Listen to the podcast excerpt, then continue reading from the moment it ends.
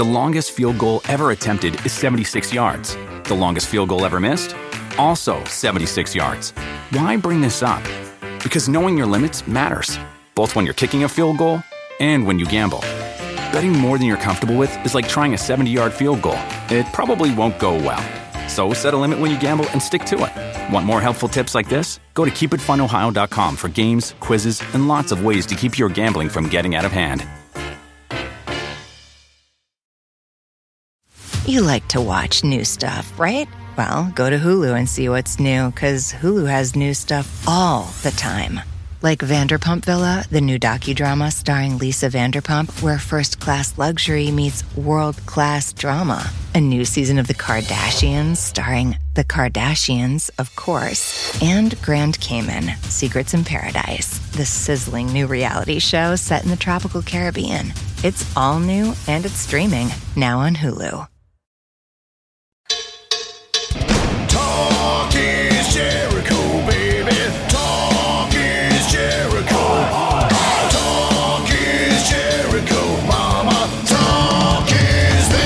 Welcome to Talk is Jericho. It's the pod of thunder and rock and roll. And today we're getting our horror on with Joe Bob Briggs, the host of the amazing The Last Drive-In on Shudder. It's the horror and thriller movie subscription streaming app. You got to check it out if you like horror movies like I do.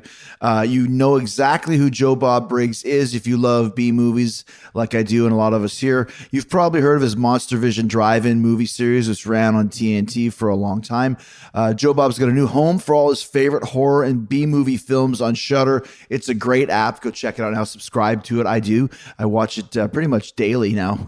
Lots of great stuff on there. But Joe Bob has moved into the streaming digital age, but he's still showing and talking about all the best and worst in the horror genre. And Joe Bob's here today on Talk is Jericho. He's got some great stories about some of his favorite films, talking about the time the Hells Angels gave him an award and nearly killed him all in the same night. It's all about horror comedy, Italian horror, porn horror, Japanese horror, low-budget sci-fi horror, trucker movies, martial arts movies, trucker foo, martial foo. Your movie watch list is going to be a mile long by the time we're finished today.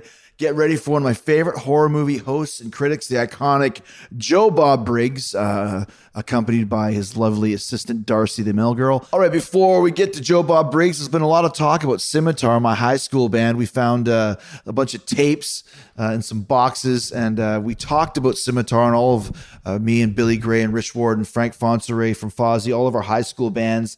The episode was called High School of Rock, CJ's first bands. You guys got to go back and listen to it. A lot of fun. We played some Scimitar. We played Sour Grapes and Baby Psycho last week. We got a whole lot of requests for more Scimitar. So there's a couple more songs I think are worthy of playing for you. I found one. This one's called Occupation Kill. Death, death, death, kill, kill, kill. Kind of apropos here for The Last Drive-In with Joe Bob Briggs. It's got Kevin Ahoff on guitar, Warren Rumpel on drums, Chris Jericho on bass, and Curtis Feist and Dave Fellows on vocals. It's a lot of fun, so check it out. Here we go, Occupation Kill with Scimitar.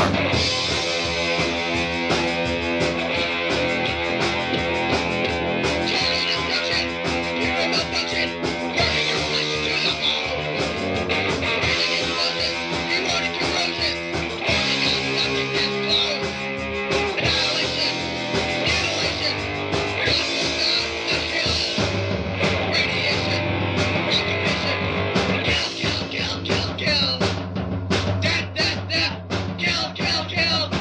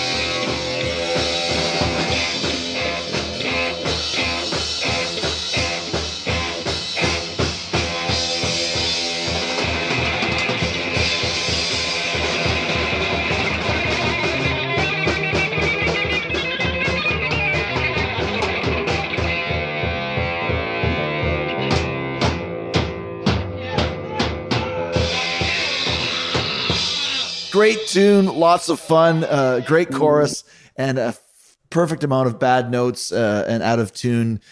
We never really knew how to end songs either, but it's a lot of fun. And we might play one more Scimitar song for you on Friday. But until then, we'll think about it.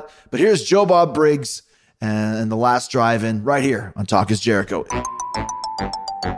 So I'm here with Joe Bob Briggs. We just did a convention in Jersey, a horror convention, and we were just talking. It's funny because this is why I always press record before we start talking. You and I started talking, and we're talking about the different subjects of the podcast. And I mentioned the Warriors 40th anniversary show that I did, and you said it's the most popular episode ever. Yeah, because we shouldn't waste material. That's true.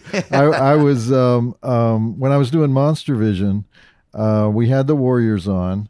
I didn't know it was 40 years since that crazy movie. Right? Yeah, but and so I don't know if you know this, but the Warriors is based on the books of Xenophon, the Greek historian, and it was these 300 Greek warriors got trapped on the on the Persian Gulf. You know, they went down there to fight a war, and they got trapped, and their leader was killed. And so they had to fight their way back through these various armies all the way back to Greece, you know. It took them months to do it. And so the guy who wrote The Warriors, he based the story on that, only instead of, you know, Greek warriors, it was this gang from Coney Island that gets trapped in the Bronx, and their leader gets killed. That's about as far away as you can be from Coney Island in New York City. That's right. And then they have to fight their way back through all the competing gangs of New York City all the way back to Coney Island. So he took this ancient Greek story and he turned it into a great, you know, modern film. I mean, in some ways it's kind of goofy because, you know, the costumes and stuff that they wear are goofy, but so I thought, you know, since it was so geography based, and since they do all their travel on the subways, you know, you would think it's a gang. Why don't they steal a car? You know, that'd be the quick way to go back to Coney Island. But instead, they only travel by subway. And so what I did is I got this subway map of New York in 1979, I guess it was. Whenever the movie was made, I think the movie came out in 1980, maybe been made in 79. I think it was 79, yeah. 79, yeah. Okay.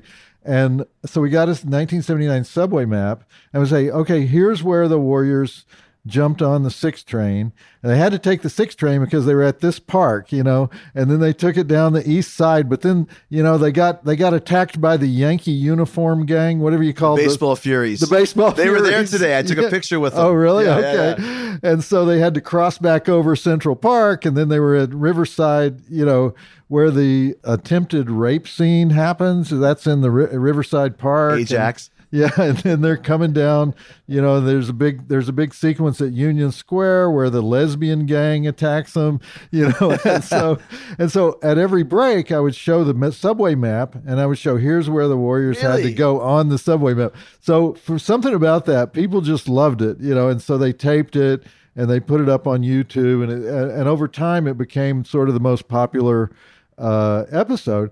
And I hosted a screening of The Warriors not long ago at the Alamo Draft House in Yonkers, New York, and a bunch of the Warriors, not the Warriors gang, but the other gangs showed up. You know, the guys who had played the gang members, they showed up in their gang colors, you know, from the movie.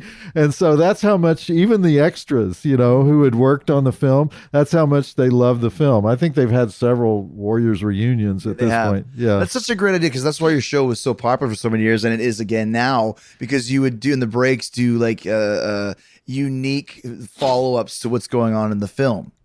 Yeah. That was kind of the gimmick of what you do, right? Well, yeah. I mean, I always tried to make it, you know, there's, when you're hosting a movie, you know, there's two ways to do it. You can do comedy, you can do sketches, you can do gags, you know, and that's the way a lot of people do it. Or you can just go deeper and deeper and deeper into the movie, that's how I like to do it. So all the material comes out of the movie. You know, we're always talking about the movie. Wherever we are in the movie, that starts the subject for the next rant, whatever it's going to be. So yeah, I always like to be totally tied to the movie so that at home you're watching it with me, so that I'm your friend watching the movie with you, you know. That's like, it harkens back to, like, I remember when I was a kid, and I'm sure it was the same with you, that you'd have, like, you know, like Elvira, but even before that, you'd have, like, you know, Dr. Creeper's Sunday Night Horror, and he would intro the movie, and it would be kind of always a little bit cheesy, like some cheesy laboratory with the bubbling, you know, the cauldron and all that sort of stuff. Yeah, you kind of took that into the modern era. Yeah, the guy who invented that was a guy named John Zacherle, who was a horror host in Philadelphia in 1957. What was his name? John Zacherle. What was his show business? Well, he just went by Zacherle on the air. Yeah, and he was had a kind of a Dracula costume, and he would actually put himself in the movies. He would cut himself into the movie, like Photoshop himself into the movies, and you know, Hollywood really didn't want to give its movies to TV. They were afraid of TV. And the first studio, RKO Pictures, went out of business. RKO Pictures had a lot of horror films that were made in the 40s. And so all these horror films became available. And so Zacherle used them. And then other people around the country copied that success of that show until, like, every city had its, as you say, Dr. Creepers. They always had some name like that. Yeah. And so, and a lot of times it was just, you know, the guy who was doing ad sales for the TV station would just, you know, put on the costume and host the movie. Right. And so you had some really good ones and some really bad ones, but every city had their horror host. And then I guess the first national one, the first truly national one after Zacherle would have been Elvira in the 80s, you know. Yeah, and from Chicago, I can't remember what his name is, but he still kind of does it right now. Oh, Svengoolie, that's it. Yeah. Svengoolie, right. Svengoolie is back. He has his own show on one of the you know, syndicated networks. So there's so much, so many places to get content now. Like, I know your new show on Shudder. Whereas before it was always AMC, or it was, you know, was it Monster Vision? Was that on TNT? Yeah. But now you can do it on Shudder, which is basically an app on your phone. Like, there's so many different ways to do it, right? Oh, yeah. There's many, many ways to stream. I mean, I've never been able to watch a movie on my phone. I mean, I guess if I had to, in a pinch, I would. You know, it's like I want at least a laptop screen to watch. Well, especially when the whole concept of Joe Bob's drive-in theater, is the biggest screen ever, right? Yeah. That's something, like, you know, for my kids, for example, like, they have no idea what a drive-in is. And when I was in high school, the drive-in... That's because you're from Canada. But still, though, in high school, we would go to every Memorial Day or whatever, you'd have, like, the all-night drive-in, which was kind of like the party of the year. Everyone would sneak in their alcohol. And I remember I used to put my bottle of vodka in the carburetor and close the carburetor because the cops would never search that as you went into the drive-in. But what a great concept. But the drive-ins that I went to were all A-list movies. The drive-ins you talk about was the original, almost like a grindhouse type of thing. Because, I mean, starting in the 50s, the studios would not give their movies to drive-ins. They considered it low class. And so the drive-ins had to depend on the independent filmmakers. The drive-ins were mom and pops. You know, it was, you know, there weren't any drive-in chains. It was like one person owned the drive-in in each town. And so they didn't have any clout with Hollywood. They couldn't get the big movies. And so guys like Roger Corman come along, Sam Arkoff, all these independent guys, and they say, okay, we'll give you, you know, original movies. And it's movies that young people want to see. It's rock and roll movies. It's they had a kind of movie in the 50s called the juvenile delinquent movie, the biker film, you know, things that Hollywood wouldn't even make. And so so that became, you know, the atmosphere of the drive-in is it's young, it's sex and violence, it's stuff that your mother doesn't want you to see, it's stuff that Hollywood won't make. And so over time, that became the reputation of the drive-in. And drive-ins were considered sort of like bad places, you know, passion pits. You know, it's where you took a girl if you had no other place to go, right? Yeah, you had a car. Yeah, and so and the drive-in owners were always like, well, yeah, it used to be that way, but now we're a family entertainment center. Yeah, they were saying that in the 50s, the 60s, the 70s, the 80s, you know. It's always family entertainment center, you know. Is there still drive-ins around now? There are still drive-ins around now. There's about 300 drive-ins left. And there's also, there's actually even, in order to survive in the 70s and 80s, they were trying to survive the invention of the multiplex. So a lot of drive-ins went to porn. They went to X-rated. Really? Yeah. And so, you know, just because it was the only thing that they could do, you know, to survive the multiplexes took all their movies. They would drive their cars to go watch a porno movie. Exactly. With other people all lined up beside them in an open air drive-in. Exactly. And you can imagine what the cities that had those drive-ins thought of it, because you can see that you drive by it. You can often see the screen from the highway. Yeah. And so there's one of those theaters left. There is one porn drive-in left, the Apache Drive-In in Tyler, Texas. And I don't know how they survived or how they continue to operate, but they're still doing the same thing from the 70s. The longest field goal ever attempted is 76 yards. The longest field goal ever missed? Also 76 yards. Why bring this up? Because knowing your limits matters, both when you're kicking a field goal and when you gamble. Betting more than you're comfortable with is like trying a 70-yard field goal. It probably won't go well. So set a limit when you gamble and stick to it. Want more helpful tips like this? Go to keepitfunohio.com for games, quizzes, and lots of ways to keep your gambling from getting out of hand. So when you were talking about like Joe Bob's Drive-In Theater and Terrivision, Monster Vision, and now it's Joe Bob's Last Drive-In on Shudder, how do you decide what movies to pick? Is there people giving you ideas? Are you handpicking them? Have you seen so many movies that you have a Rolodex in your head?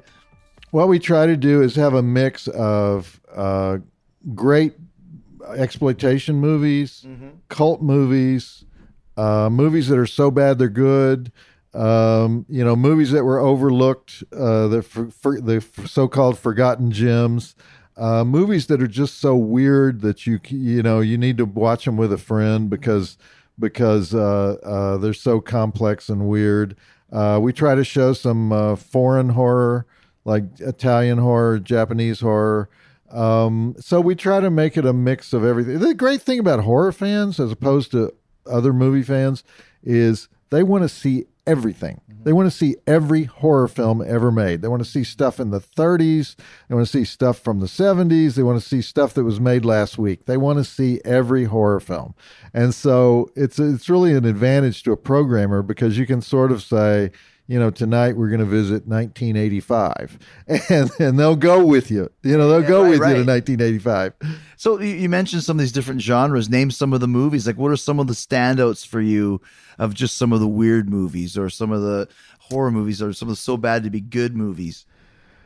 Well, like horror comedy is a genre. You know, I would say my favorite horror comedy of all time is Basket Case. Now, I don't know if you've seen Basket Case. Frank Hennenlotter, but it's more horror than comedy, but the comedy is so good that you remember those scenes, you know, like when the father gets split in half, and you know, Belial. Yeah, and Belial, the monster itself, is kind of funny. But here's the difference though. Okay, so that's horror comedy, or they're not pushing the comedy element in your face. It's got some fun, but like I never liked Return of the Living Dead, because that was like too much comedy.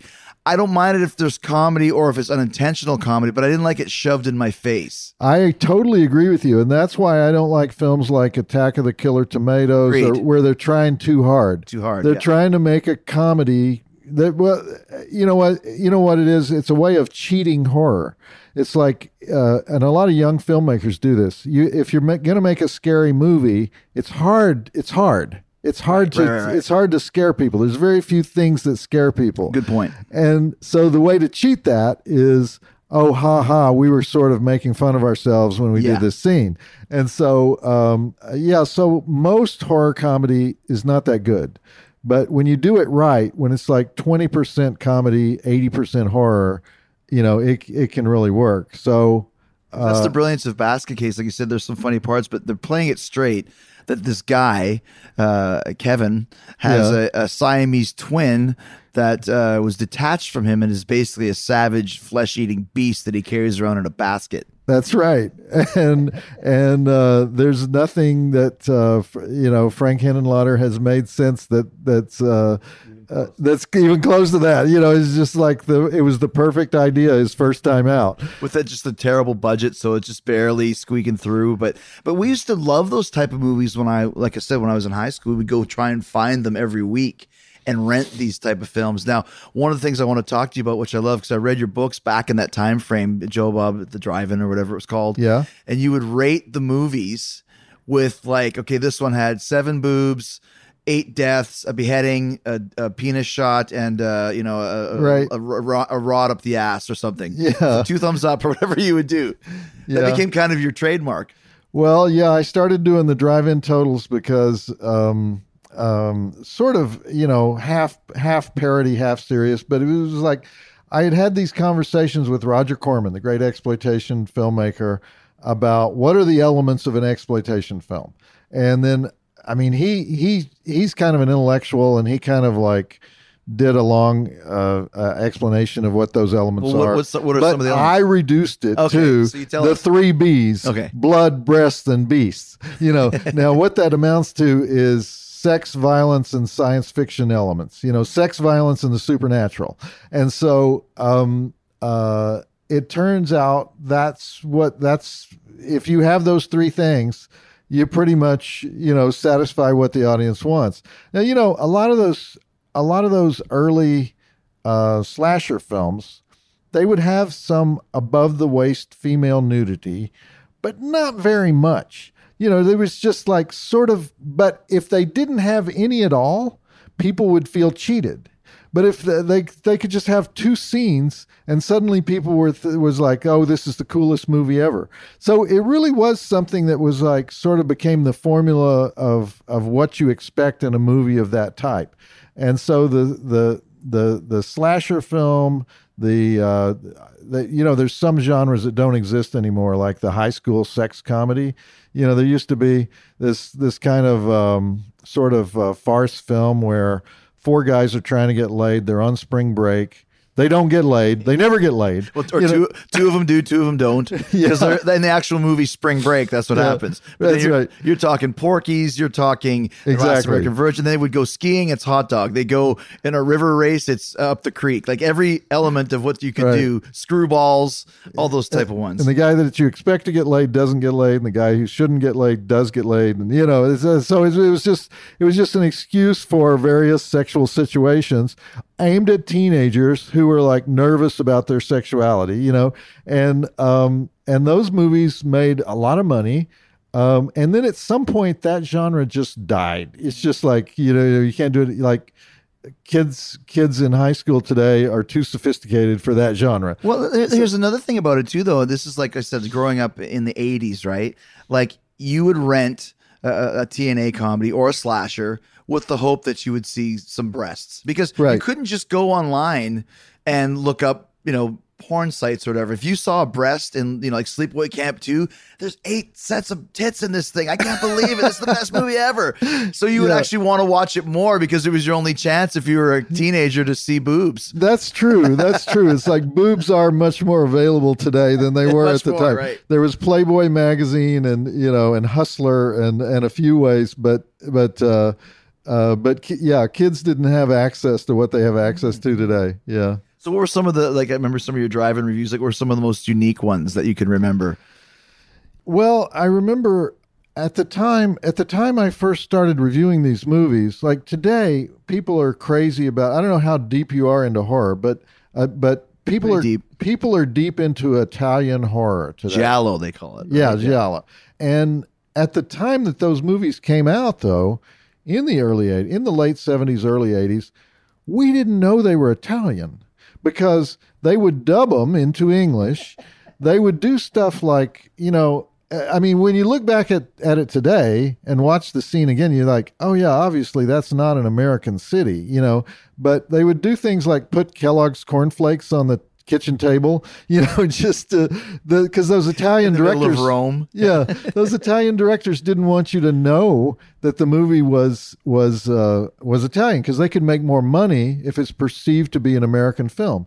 And so years later, when they start discovering, oh, actually that guy who called himself Sylvester Smith, that's actually this Italian guy who was, you know, and so those guys were sort of shocked that they became famous in later years because they were just trying to make a buck at the time. Right.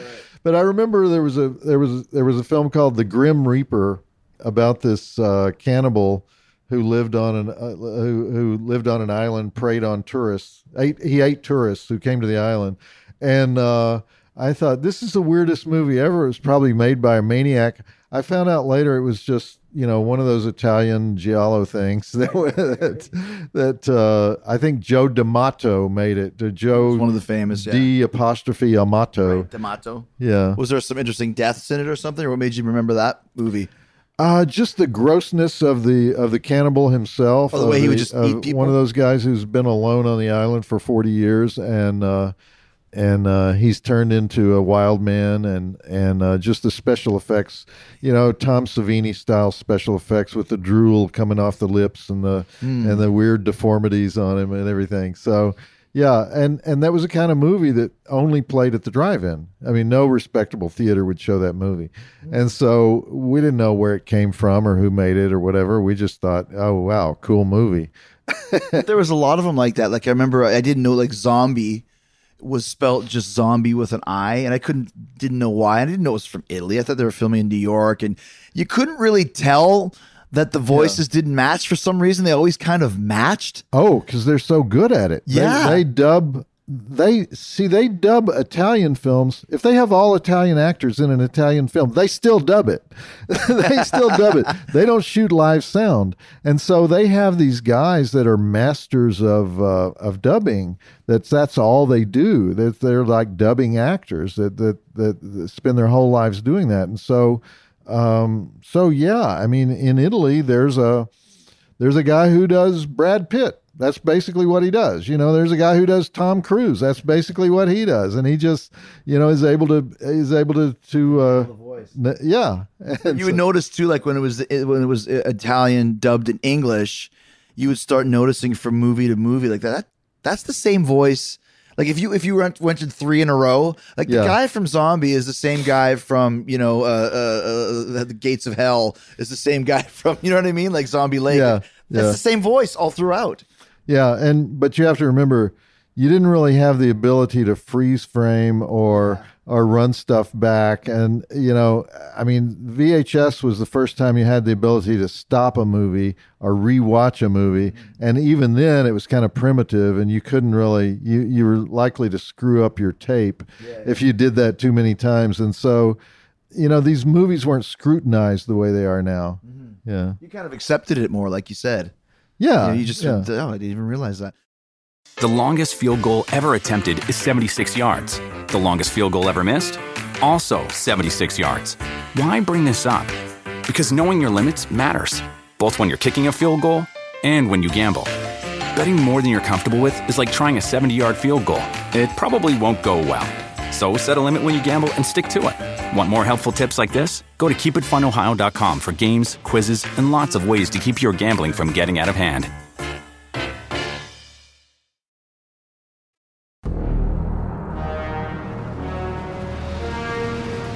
So what are some of your favorite genres of movies for you? Well, certainly horror is a favorite genre. Low-budget action, low-budget sci-fi. They don't really make low-budget sci-fi anymore. It kind of disappeared after the 80s. I mean, they continued to try to make cheap sci-fi movies into the late 80s, and then it was just like they couldn't compete with the special effects of big science. You know, everything before a certain date was... Sci-fi was really originally considered an outlaw genre. It wasn't something that Hollywood did. And so that was all through the 50s and 60s. Starting in the 70s, you got Star Wars, you know, and then it becomes, you know, out of everyone's reach economically to do those movies. And then it sort of comes back with stuff like Sharknado and those movies that would appear on USA, right? Yeah, on Sci-Fi. The creature on Sci-Fi, the creature movies. I'm in Sharknado 3. Oh, that's right. That's right. Okay, so you know, so you know how sophisticated that set is. You know what's funny about it, and this is so stupid. We filmed it in Universal Studios in Orlando, and I'm the roller coaster operator, Bruce. Yeah. And there's the actual Universal Studios themselves are super strict. Like, okay, you can film here, but you have to do exactly what the rules are. So as the ride attendant, even though the shark is literally coming to kill me, I have to make sure that everybody's seatbelts are undone. I have to make sure that the safety latch is undone. And it's like the dumbest thing ever. They're like, you know, a guy would never leave his post, official Universal. I'm like, if there was a shark on a roller coaster, they would leave his post. They wanted very by the book, you know. Oh, so in the movie, you're seeing the Universal sign, so it's Universal. Universal Studios Orlando, and so they're enforcing their lawyers' edicts. Yes, whatever it says on the rules, you have to do. You know what I mean? Wow! So, what are some of your favorite low-budget sci-fi films? There's a film called, it was originally called Mutant. It was called Forbidden World. It ended up with the title Forbidden World. It was a Roger Corman film that's, there were a whole series of these where your DNA becomes infected with a outer space virus, and it's replicating, and it's like every hour it's doubling in its effect, and everybody in the world is gonna die if you don't kill the outer space creatures. There was that one. There was a whole series like that, and what it was is, it was sort of a metaphor for AIDS, because this country was going through, you know, this. What year was this? The early 80s. Okay. So AIDS had just been discovered. People didn't even know the word AIDS, you know, and then AIDS is discovered and people are dying of AIDS. And it's like, and it's this thing that eats your body up from inside. And so all these sci-fi movies started coming out where it's mutating DNA, you know, thinly disguised, you know, and it scared the, you know, crap out of people because they were already scared of getting this, you know, exotic new disease, you know?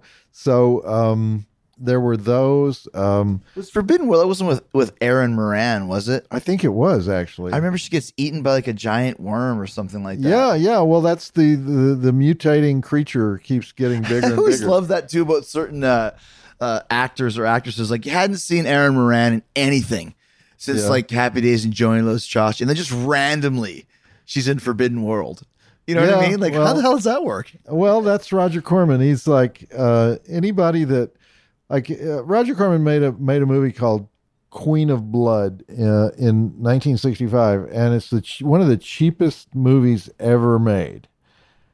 But Basil Rathbone is in it, who played Sherlock Holmes, of course, yeah. And if you ask Roger, you know, how did you get Basil Rathbone to be in this? And he's like, you know, Basil needed money towards the end of his life, and it was. He was like, yeah, he was in 3 of my movies in about 3 months. It's the same way that Ed Wood got Bela Lugosi to be in Plan 9 from Outer Space. Yeah, you know, everybody's got to work, right? Yeah, that's, you know, everyone says, you know, the same year that Donald Pleasance made Halloween, he also made all these much crappier movies. And the answer to that is, why was he doing that? And the answer is, he had 8 daughters. Okay, he had a lot of bills to pay, so right. You have to do it. Yeah. Everyone needs work. How about from the horror genre? Some of the ones that you like that stand out to you. Well, I love the original Texas Chainsaw Massacre. Mm. I love Reanimator. I love the original Suspiria. You know, let's talk about that for a second, because I think that's the movie that. When I was a kid, once again, the advent of like the pay TV channel, like HBO Now, it was called First Choice in Canada. And maybe a lot of people weren't ordering at the time, but they had like a roster of like 12 movies, and Suspiria was one of them. And talk about being, you know, a 12-year-old kid or 13-year-old kid and seeing that movie. That movie's insane, Suspiria. Yeah. I don't know if a lot of people really have seen it in this country. I know they just recently remade it, but that original's so creepy. Yeah, well, actually... you know, yeah, it's popular among hardcore horror fans. I would say the average moviegoer probably hasn't seen that original one.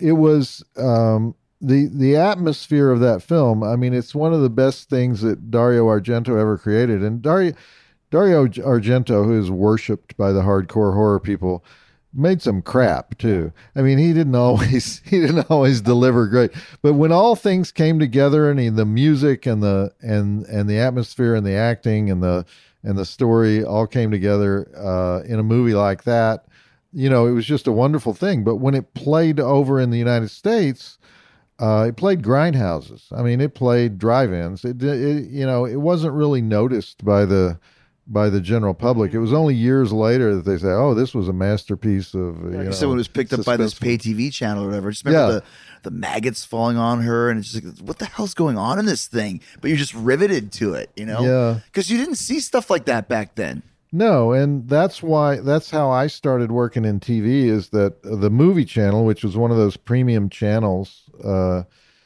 you pay extra for on your cable bill, had bought a lot of those movies. Mm-hmm. And they're movies that nobody's heard of, and they needed somebody to sort of explain them to the public. And so I was the guy, you know, who hosted those late night movies, which, by the way, the owners of the movie channel would have considered crap. You know, it's like this crap we bought. You know, this guy seems to like crap, so we'll have him introduce them. And so, I mean, that's how these movies were held in such low esteem. Of course, today, when It comes out and makes $600 million, or Halloween comes out and makes $700 million or whatever, you know, suddenly decision makers in Hollywood take notice, and suddenly they want that quirky horror script. But every decade that seems to happen. I remember, like, in the late 90s, early 2000s, when Scream came out, when the horror movie genre was pretty much dead. And then Scream came out, making kind of fun of it, but still being a brilliant story. Then horror became in vogue again. Yeah, it was a transitional movie, because it sort of ended the slasher film. You can't really do a slasher film after Scream, you know, because Scream tells all the rules of the slasher film, you know. And then as though that wasn't enough, Scary Movie is a parody of Scream, which is already a parody of slasher films, you know. And so you have, you know, now you've like totally destroyed the slasher genre. But it led to sort of a new wave. Well, on the one hand, it led to remakes. They went to big budget remakes. So you have the remake of the Texas Chainsaw Massacre. You have the remake of The Hills Have Eyes. You have this remake of Amityville Horror. And those early remakes, those early remakes, the big budget ones, they were pretty good. They weren't bad. You know, I mean, it's rare to me that a remake can recapture the sort of spirit of the original, but you can have better acting. You can have better photography. There's certain things you can do that improve the story. But then as time went on, and they just decided, well, let's just remake everything, you know, and then the quality went down, the budgets went down, and the remakes were often, you know, sort of redundant. It was like, why did we do this? But a lot of it too, when you do a remake, it's like a product of its time. You know what I mean? Like, for example, or its atmosphere. Like when they did the Ring movies, the first Ring worked, but most of those J-horrors don't, because there's a certain weirdness to a Japanese horror film that when you make it, you know, with an American company, you lose that. Totally true. That's what makes it good, right? Totally true. And there's a lot about Japanese horror that I don't understand, because it just goes to places that we would never go over in North America, right? And so, and you ask these Japanese directors, where do you get your ideas for these films? And they'll say, American horror films. Grew up on American horror films. You know, I love American horror films. And they'll name the horror films. And it's like, did you watch them in reverse? You know, did you, you know, it's like, we don't have that stuff in American, you know, the stuff like Takashi Miike films, you know, it's like a film like Dead or Alive, which we showed on my show. It's like, No, we would not go that far ever in any film, you know. You talking about Dead or Alive Peter Jackson? Or is there a Takashi Miike Dead or Alive? The Takashi Miike Dead or Alive. Oh, I've never seen that. You never seen that? Okay, no. Well, it's a wild film with this Yakuza subplot in it, and I'll just say there's an enema scene. Okay, is that enough? You know, there's a scene that there's just stuff that you don't want to see. There's an enema murder. I'll just put it that way. An enema murder. You don't want to see an enema murder. And I would just say you would do an enema murder in Japan. You would not do it in the United States. I don't care who's writing the script in the United States. You would not do that scene. For Joe Bob's rating, it's 3 boobs, 1 death by enema. Thumbs up. I remember the movie Audition.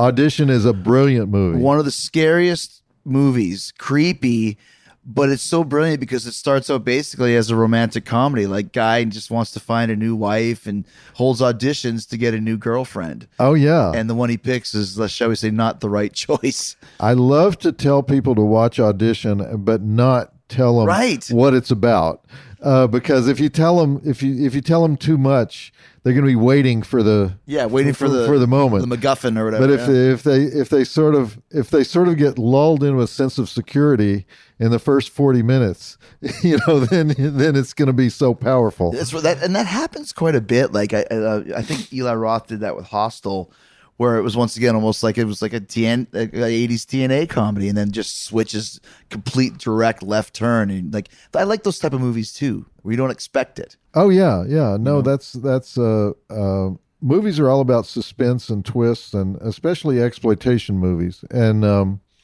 give me some examples of some exploitation movies. Exploitation movies. I mean, it depends on what decade you're talking about, but. Almost everything that came out of American International Pictures, you know, all through the 50s. You're talking 60s, about kind of biker films, like women in prison films, black exploitation films. I mean, the genre changes with the times. You know, there's some genres that don't last. Like when black I would say Shaft really is the film that started the black exploitation period, and it probably lasted 3 or 4 years. And this is like Rudy Ray Moore and exactly, and Fred Williamson was starred in a lot of them. Pam Grier, they were probably 300 of them. I mean, there were, but you know, then it was over. It was just over. Same thing with biker movies. There, Roger Corman made one called The Wild Angels. The Hells Angels themselves made one called Hells Angels 69. It's one of the worst ones ever made. There's one called Hells Angels on Wheels that I was the only critic that reviewed it. The Angels were working on this film themselves. They said, we're tired of people getting rich off the Hells Angels. We're going to make our own movie. And so they made this, it took them like 17 years to finish the movie. And so, but they finally released the movie, and of course they wanted to control all the distribution and everything. And so it's like, nobody told them that the whole biker craze is over. And so they premiere the thing in some drive-in in West Texas, and all these bikers from all over the Midwest drive to the premiere. And I'm the only guy that reviews the movie. And so because I'm the only guy that reviews the movie, the Hells Angels of Ventura, the chapter in Ventura, California, decides they want to give me an award. And so they come to Dallas to give me this ball peen hammer award. It's a gold-plated ball peen hammer, because there's a famous scene in the movie where this biker named Animal, who brought the ball peen hammer with him to give to me, he beats up this guy with a ball peen hammer. And so they came to Dallas to give me the ball peen hammer award, and I'm a little late. I'm like 3 minutes late to the ceremony, and I walk into the theater, and the manager of the theater says, "Joe Bob, you need to get to the stage right now, because if you don't, the Hells Angels say they're gonna tear up this theater." And I'm like, oh, okay. So I go to the theater. And so later I'm talking to the chapter president, and I say, would you guys have really beat me up? And he says, well, you know, he says, I wouldn't, but Animal might have started in on you. And if he started in on you, I got to join in. And I was like, oh man. So it was close, right? And he says, yeah, it was close. And I was like, so anyway, the biker movie, the black exploitation movie, the, you know, softcore sex comedy of the early 80s. And occasionally you see those like American Pie. That's like an update later, you know, and occasionally you see that come back. The beach movie, you don't see those anymore. The beach movie, that's a pretty rare one. Beach Blanket Bingo and all that sort of stuff. And that was kind of more of like the Annette Funicello and Frankie Avalon style. Yeah, there was a kind of innocence about those that you couldn't do after a certain period. Probably after about 1963, you couldn't really make those anymore. There was in the early 90s, there must have been hundreds of erotic thrillers. Okay. And probably half of them starred Shannon Tweed. I mean, I don't know. It's like if you went to Blockbuster, Shannon Tweed's picture and name were on half the video boxes. Right. And there's a famous story about Paramount bought Blockbuster Video, or they had a merger or something. And so the executives at Paramount are having a meeting with the executives at Blockbuster. And the Blockbuster Video guys are saying, the Paramount guys are saying, what can we do to help you guys? And they're saying, we'd like some more Shannon Tweed movies. And it's like, those things really rent really well. And the Paramount guys are going, who? Mm-hmm. We're not really up on that. Yeah, you know, Shannon, okay, we'll write down that name. Right. Do you want a beautiful lawn? Enter True Green, the easiest way to get a great lawn. Just water and mow, and they'll do the rest. Weed control, fertilization, aeration, and more. True Green is the official lawn care treatment provider of the PGA Tour, and they have a verified best price, which guarantees you the lowest price with no compromise on quality. You do you. Let True Green do your lawn care. Visit truegreen.com, TRUGREEN.com, to get the best lawn at the best price with the best people. Guaranteed. What about kind of like those, obviously you have kung fu movies of the 70s, but it kind of came back in the early 90s with Jackie Chan, where there's 65 Jackie Chan movies coming out. Yeah. Lots of imitators of that. I think, you know, the sad thing about Jackie Chan is I think that was about his third time to cross over into English language films. Right. I mean, he tried a couple of times. He went back to Hong Kong, you know, then he came over to America a second time. He didn't really work. He came back a third time.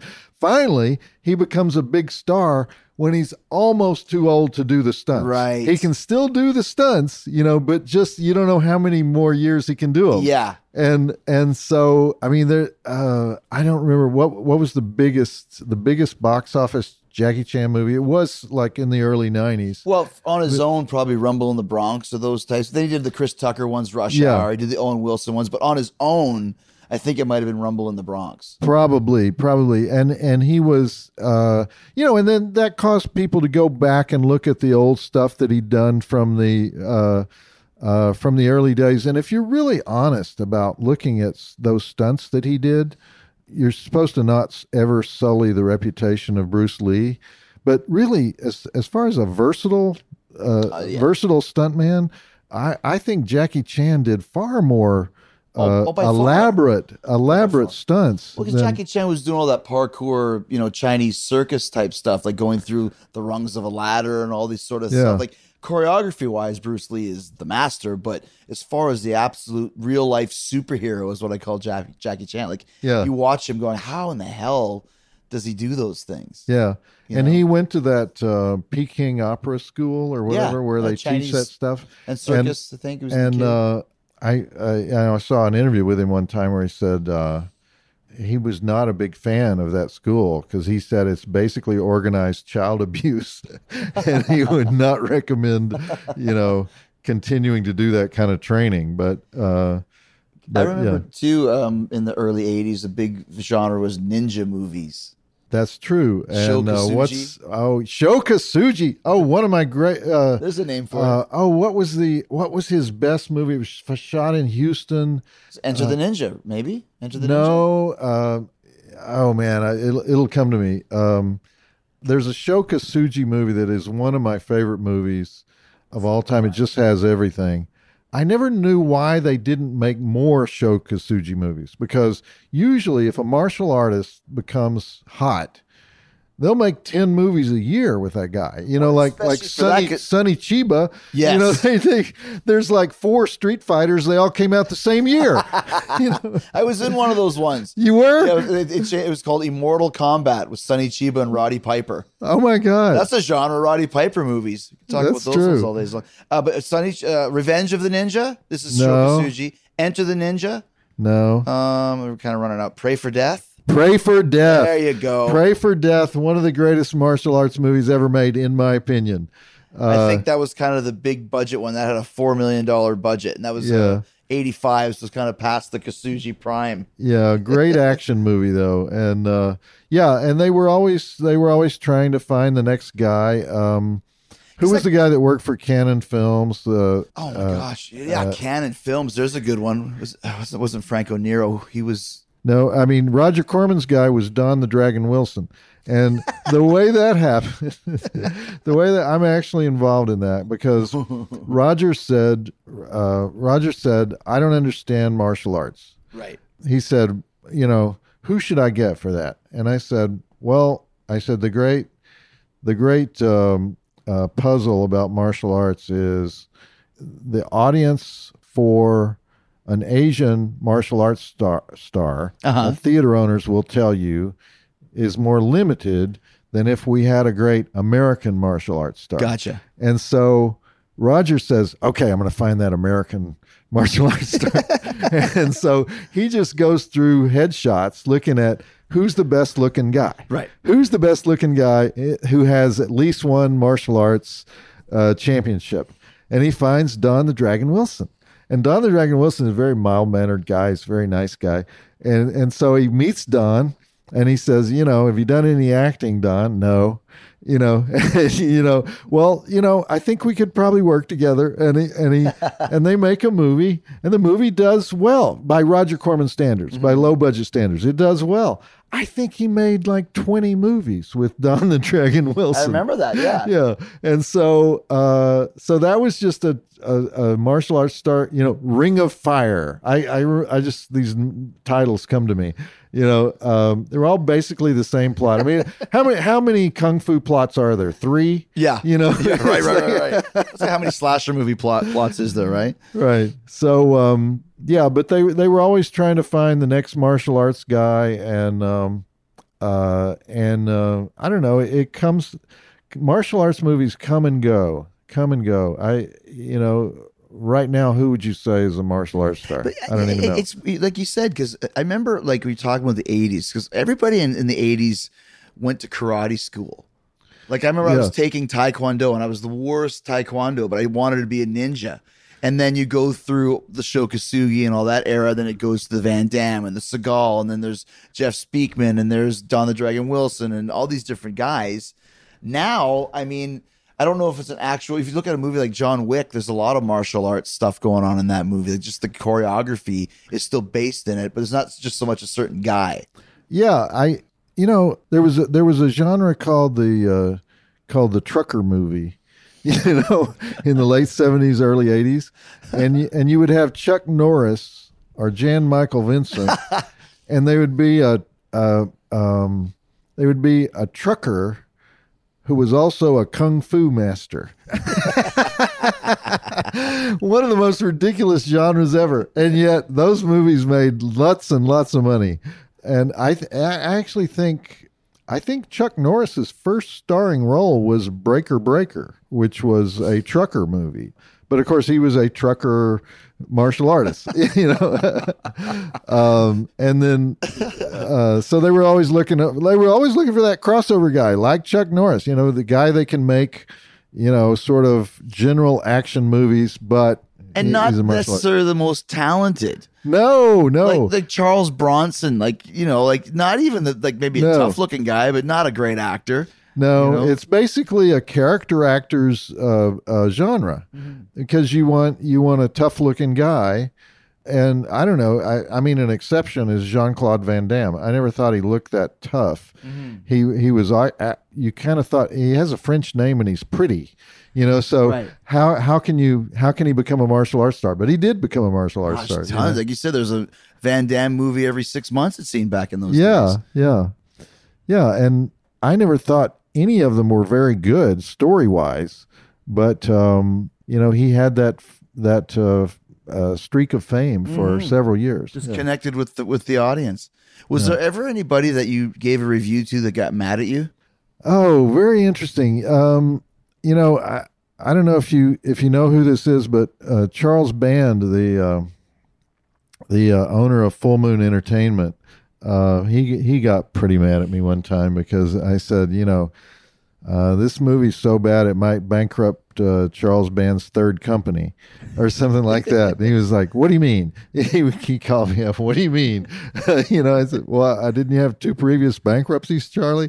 And he was like, well, I don't know what you're talking about. And I was like, okay, well, I won't say it again. But do you recall what the movie was? Oh man, it would have been one of his Puppet Master sequels. Why do I know that Puppet Master is Full Moon Entertainment? It's like because he made so many of them. I mean, how many Puppet Master sequels are there? Oh my gosh, there's like dozens. There's another genre, the creepy doll that comes to life genre. The creepy doll movie, like Chucky, and one of my favorite episodes of Monster Vision, we had Brad Dourif, who is the voice of Chucky.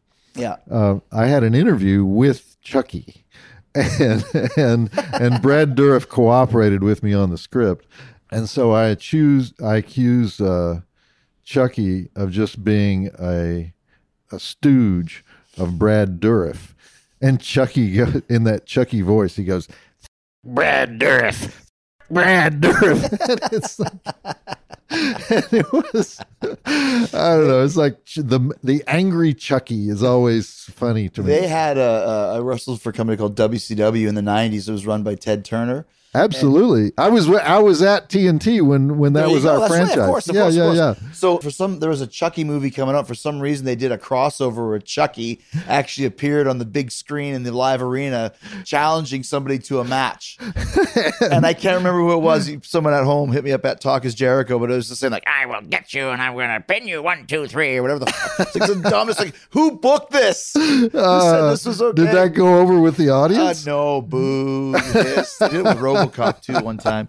As we wind down here, Joe, tell us about your new show. Is it basically the same idea as the previous ones? Yeah, what happened is after I went off the air on TNT, every year somebody would come to me, producer, network, you know, and they would say, you want to do a new show? And I would say, sure. And I would never hear from them again. Yeah. And so at least once a year that would happen. And so these guys came to me, two guys came to me in 2017. They said, Joe Bob, can we pitch a new show to this streaming network? And I said, sure, let's have lunch, you know? Yeah. And so I thought, okay, we had lunch. You know, I'll never hear from them again. A month later, the executive from Shudder, which is a new streaming service owned by AMC, shows up. And we have lunch, and he says, yeah, we want to do this big, you know, massive, you know, what do you want to do? And I said, well, let's do a marathon. Let's do a horror marathon. And, let's do an old, like the old Jerry Lewis marathons where we go all weekend and nobody sleeps. And, you know, all we do is show horror films. And there's, okay, yeah, we'll sign on for that. And so we start working on it. And then we get this call. We don't really have the money for that anymore. And I'm like, really? You don't have the money for that? No. You know, we have like $5. I won't tell you what the budget was, but it was like $5. Might as well be, right? Yeah. And you know, you can tell us, you can walk away if you want to, or you can still do the show. And it was like, and I was going to walk away. And they called me and they said, Joe Bob, the crew will work for free. They wanted to work on this so bad that they'll work for free. I said, well, God, I got to do it now. And so We did this. We did a 24-hour, 13-movie marathon that aired on Friday the 13th of July of 2018, and I thought it would be sort of my swan song to movie hosting, right. You know, because it was nostalgic. You know, they said, what kind of show do you want to do? Oh, we want you to do the exact same show you did in the 90s. And I'm like, you can't do that. Mm-hmm. You can't do that on TV. It's a 20-year-old format. They were like, no, that's what we want. The exact same show, you know. So I did the exact same show. And they said, and we're going to interrupt the movies for commercial breaks. Do you have commercials? No. But we're going to interrupt the movie for commercial breaks. And I'm like, that's going to piss people off. You know? And it's like, no. People are going to love it. So we do this 24-hour marathon. Everybody works 18-hour days. And so the night it's going to premiere, you know, it's going to premiere at 9 o'clock. Well, at about 8:45, the social media goes crazy with people saying, I can't, you know, my computer crashed. I can't get on. What's wrong with this stupid company? I want my money back. You know, I was like, everyone's pissed off. Then about 30 minutes into it, it all changes. And it's like, Joe Bob, oh my God. Do you realize what happened? And I'm like, what? You know, you crashed the whole internet. You crashed Shudder. You crashed, and not only Shudder, we crashed the Sundance Channel and some. You know, they were all connected. Yeah. And so I'm like, well, can anybody see the show? No, nobody can see the show. And it's like, well, that doesn't sound good. Oh, no, it's wonderful. It means, you know, people love you. You crashed the internet. Right. And so fortunately, and so people stayed up all night trying to get it. They've eventually, some of them got it back on, you know, and they stayed up for 24 hours and watched the thing. And sometimes they got it and sometimes they didn't get it. And so it became this legend. And the next day, Shudder put it all up. For on demand, so people could go back and watch the stuff that they'd missed. And so by Monday, everyone was blogging, you know, Joe Bob broke the internet, you know, so suddenly now Shudder did want more shows. Yeah. And so we did a marathon at Thanksgiving. We did a marathon at Christmas. We just started a weekly series. And basically, I'm doing the same show I did 20 years ago, and with the same elements in it, and doing it the same way. And it's like, I keep thinking, well, we ought to update something. You know, they're like, no, leave it alone. It's not broken. Leave it alone. Update the movies at least. And they even want me to do movies from the 80s. And I'm like, you know, people love the 80s. And I'm like, oh, okay, you know, but, you know, there was a lot of crap in the 80s, too, you know. And it all blends, though. Yeah, I know. Last couple of questions for you. What is, in your opinion, the worst movie that you've ever seen? Oh, my God. Or a couple of them. You know, the one thing I can't forgive in a movie is when it's boring. Right. And so we had a movie at TNT called Super Beast. Okay, right. And there was no beast. It was like just all these people wandering around the jungles of the Philippines for 2 hours. And I never knew what the plot was. I even asked the audience, send in your version of what you think happens in this plot, you know, and we'll give a prize, you know. And, you know, that was one of the worst ones, Super Beast. And then now, one of the worst movies ever made, but it was so bad that it was entertaining, is The Howling Seven. It killed the Howling franchise. You could never make it. Well, actually, they're making. I take that back, because they're now making new Howlings. It's funny that you say that, because I was going to mention the werewolf genre. Yeah, so it's exactly. The Howling Seven. The Howling Seven, which used footage from The Howling, you know, 4, 5, and 6, and is shot at this place called Pioneer Town, California, which is an old Western false front town that closed down in the 50s because they weren't making the B-movie Westerns anymore. Mm-hmm. And so the bikers moved in and took over the buildings. And so it was a real outlaw town. And so this guy thought, oh, what a great place to film a horror movie. I'll do it in Pioneer Town. And so he makes this movie at this country western bar in Pioneer Town, California, with the worst community theater actors you've ever seen in your life, with a horrible plot, with all these country music songs just injected into the movie for no reason. But there's a strange kind of train wreck fascination as you watch the movie, and it just gets worse and worse and worse. And so we showed that one on my show, and it got such a lot of fan mail that we showed it again, and it got this big rating. And we were like, I wonder what people are seeing in this movie. And what they were seeing was, somebody really believed in this movie and made this, and it's just so horrible that we have to see it again. And so that's one of the worst ones. I haven't seen it. I have to check it out. The Howling Seven. They actually changed the title because The Howling Seven had become so identified with bad movie. They changed it to The Howling New Moon Rising. So if you see it in the video store, that's probably what it is. Yeah, the one that have you ever seen The Best Worst Movie documentary on Troll 2? I have, yeah. That one and Troll 2 is definitely a cult film of that sort. So bad, yeah. It's actually pretty funny, but it's just rotten. What's the worst death you've ever seen in a movie? The worst death, wow. Or the most bizarre. There's a recent movie called Bone Tomahawk. I don't know if you saw that, but with Kurt Russell. Yeah, I haven't seen it yet. There's a man skinned alive by a cannibal Indian tribe. It's pretty graphic and pretty show-stopping.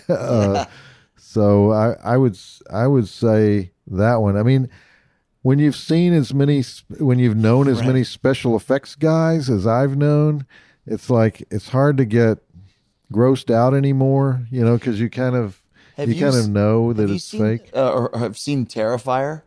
Yes. That one has a pretty bad death. That's true. That's true. Saw from vagina to throat, upside down. That's a gross one. Like you said, for guys like us that have seen so much, it's hard to get you. But that one got me. Yeah, I just ran into the Terrifier guys at the convention, and they're very proud of that. Yeah. And then the last question: what's your favorite B movie? Some of the ones you really enjoy. Boy, I don't know. B movie. I would say the original Texas Chainsaw Massacre. I would say Hellraiser. There would be quite a few on that list, but in the comedy world, I've always thought, and this was a low budget movie. I think people don't realize how low the budget was for this movie, but this is Spinal Tap. It's amazing. I think is one of the greatest comedies ever made. And it was made for virtually nothing. Agreed, times 1,000. One of those movies that the more you watch, the more you see as well. Exactly. Yeah. And once again, you could never make a movie like that now because being in the early 80s and just that type of movie wasn't really made too much. So you might have almost even thought it was real. Yeah. You didn't know. You know what I mean? And it has a reality about it, even when you're laughing, you're going, I've known a guy like that. Right. Yeah. Or if you're in show business, stuff like that happens to you all the time. Yeah. I've been lost trying to find the stage a few times. Right. Absolutely. I can think of one time. I've had Spinal Tap Black Album signings where kick this ass for a man. Where my agent is not there, so I can't kick his ass. You can't kick this ass for a man. Well, Joe Bob, man, it's great having you on, dude. And like I said, it's one of the reasons why I did this convention in the first place, to get a chance to chat with you. Well, thanks for having me, man. This was great. Thank you very much, man. Appreciate it. All right, you can check out Joe Bob Briggs' new show, The Last Drive-In, by downloading and subscribing to the Shudder app. Go check it out and keep up with his movie selections on The Last Drive-In, and join him for live movie screenings with Darcy the Mail Girl. They make a great team. It's a lot of fun. Go check it out. If you love B-horror movies like Sleepaway Camp 2, which is one of my all-time favorites, like Halloween 3, Season of the Witch, another one of my all-time favorites, go to the Shudder app and go check out those movies now. You know what else you need to do? Come rock with Fozzie this week. Our short little spring tour starts tonight, Wednesday, May 15th in Greenville, South Carolina at the Firmament with Talk is Jericho alumni Nita Strauss opening, accompanying us on that one. Then May 16th on Thursday, we're going to be in Greensboro, North Carolina at Cone Denham with Nita as well. May 17th at Virginia Beach, Virginia at the Lunatic Luau. That's a great festival. We're on the main stage there. And also on the main stage, May 18th at the MMRBQ in Camden, New Jersey at the BB&T Pavilion. Come join us. Shinedown, Joan Jett, a lot of great bands playing that day.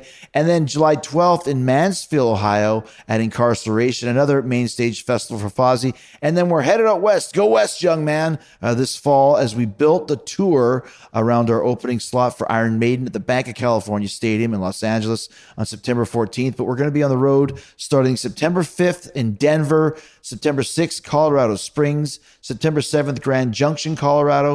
The 8th is Salt Lake City, Utah. The 11th, Crystal Bay, Nevada at the Club Casino Crown Room. September 12th, San Francisco.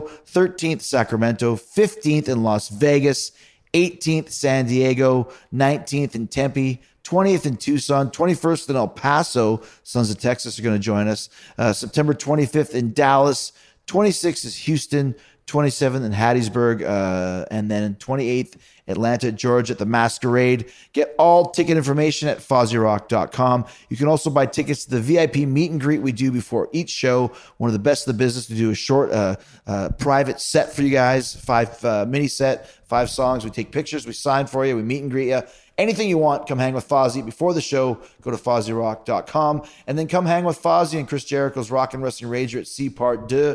We set sail January 20th, 2020. Fozzie's doing 3 shows on that ship, including the big sail away set. We're 84% sold out. So book your cabin now at ChrisJerichoCruise.com and join Ric Flair, the NWO Wolfpack, Scott Hall, Kevin Nash, Sean Waltman, Jake the Snake Roberts, Queen Charmel, Booker T, MVP. Brad Williams is the host. Vicky Guerrero is going to be there. Shaw Guerrero is going to be there with the Vaudettes, a great burlesque troupe out of Chicago that she is the front woman for. Jack Slade, a Solo Cup Jeff, Ted Irvin from the New York Rangers, my dad. Eric Bischoff, Conrad Thompson, 83 Weeks Live is on the ship. Farewell to Fear, Rubik's Cube, Killer Queen, the greatest female queen cover band ever. Dave Spivak Project returns. Jared James Nichols is playing. He's also joining us on all those Unleashed in the West shows. Kick-Ax, one of my favorite bands of all time from Canada. AEW Wrestling, we're going to start announcing the actual AEW top talent that's going to be there. I'm sure you can guess who it is. DDP returning to host more live DDP yoga workshops on the boat. Beyond the Darkness will be hosting more creepy paranormal events. Like I said, more AEW talent coming soon. Don't wait. 84% sold out with like 8 months to go. Go to ChrisJerichoCruise.com and get one of the last remaining cabins. And get ready for Friday. Jack Slade returns to Talk is Jericho for a new edition of Banned, the Money in the Bank preview that the WWE does not want you to hear. We give all our thoughts and predictions for the big WWE pay-per-view, and you're going to hear that on Friday. So until then, stay hard, stay hungry. Peace, love, and hugs, and a big yeah, boy. And don't forget to check out The Last Drive-In on Shudder with Joe Bob Briggs and Darcy the Mail Girl. Go do it now, and we'll see you on Friday. Oh, yeah.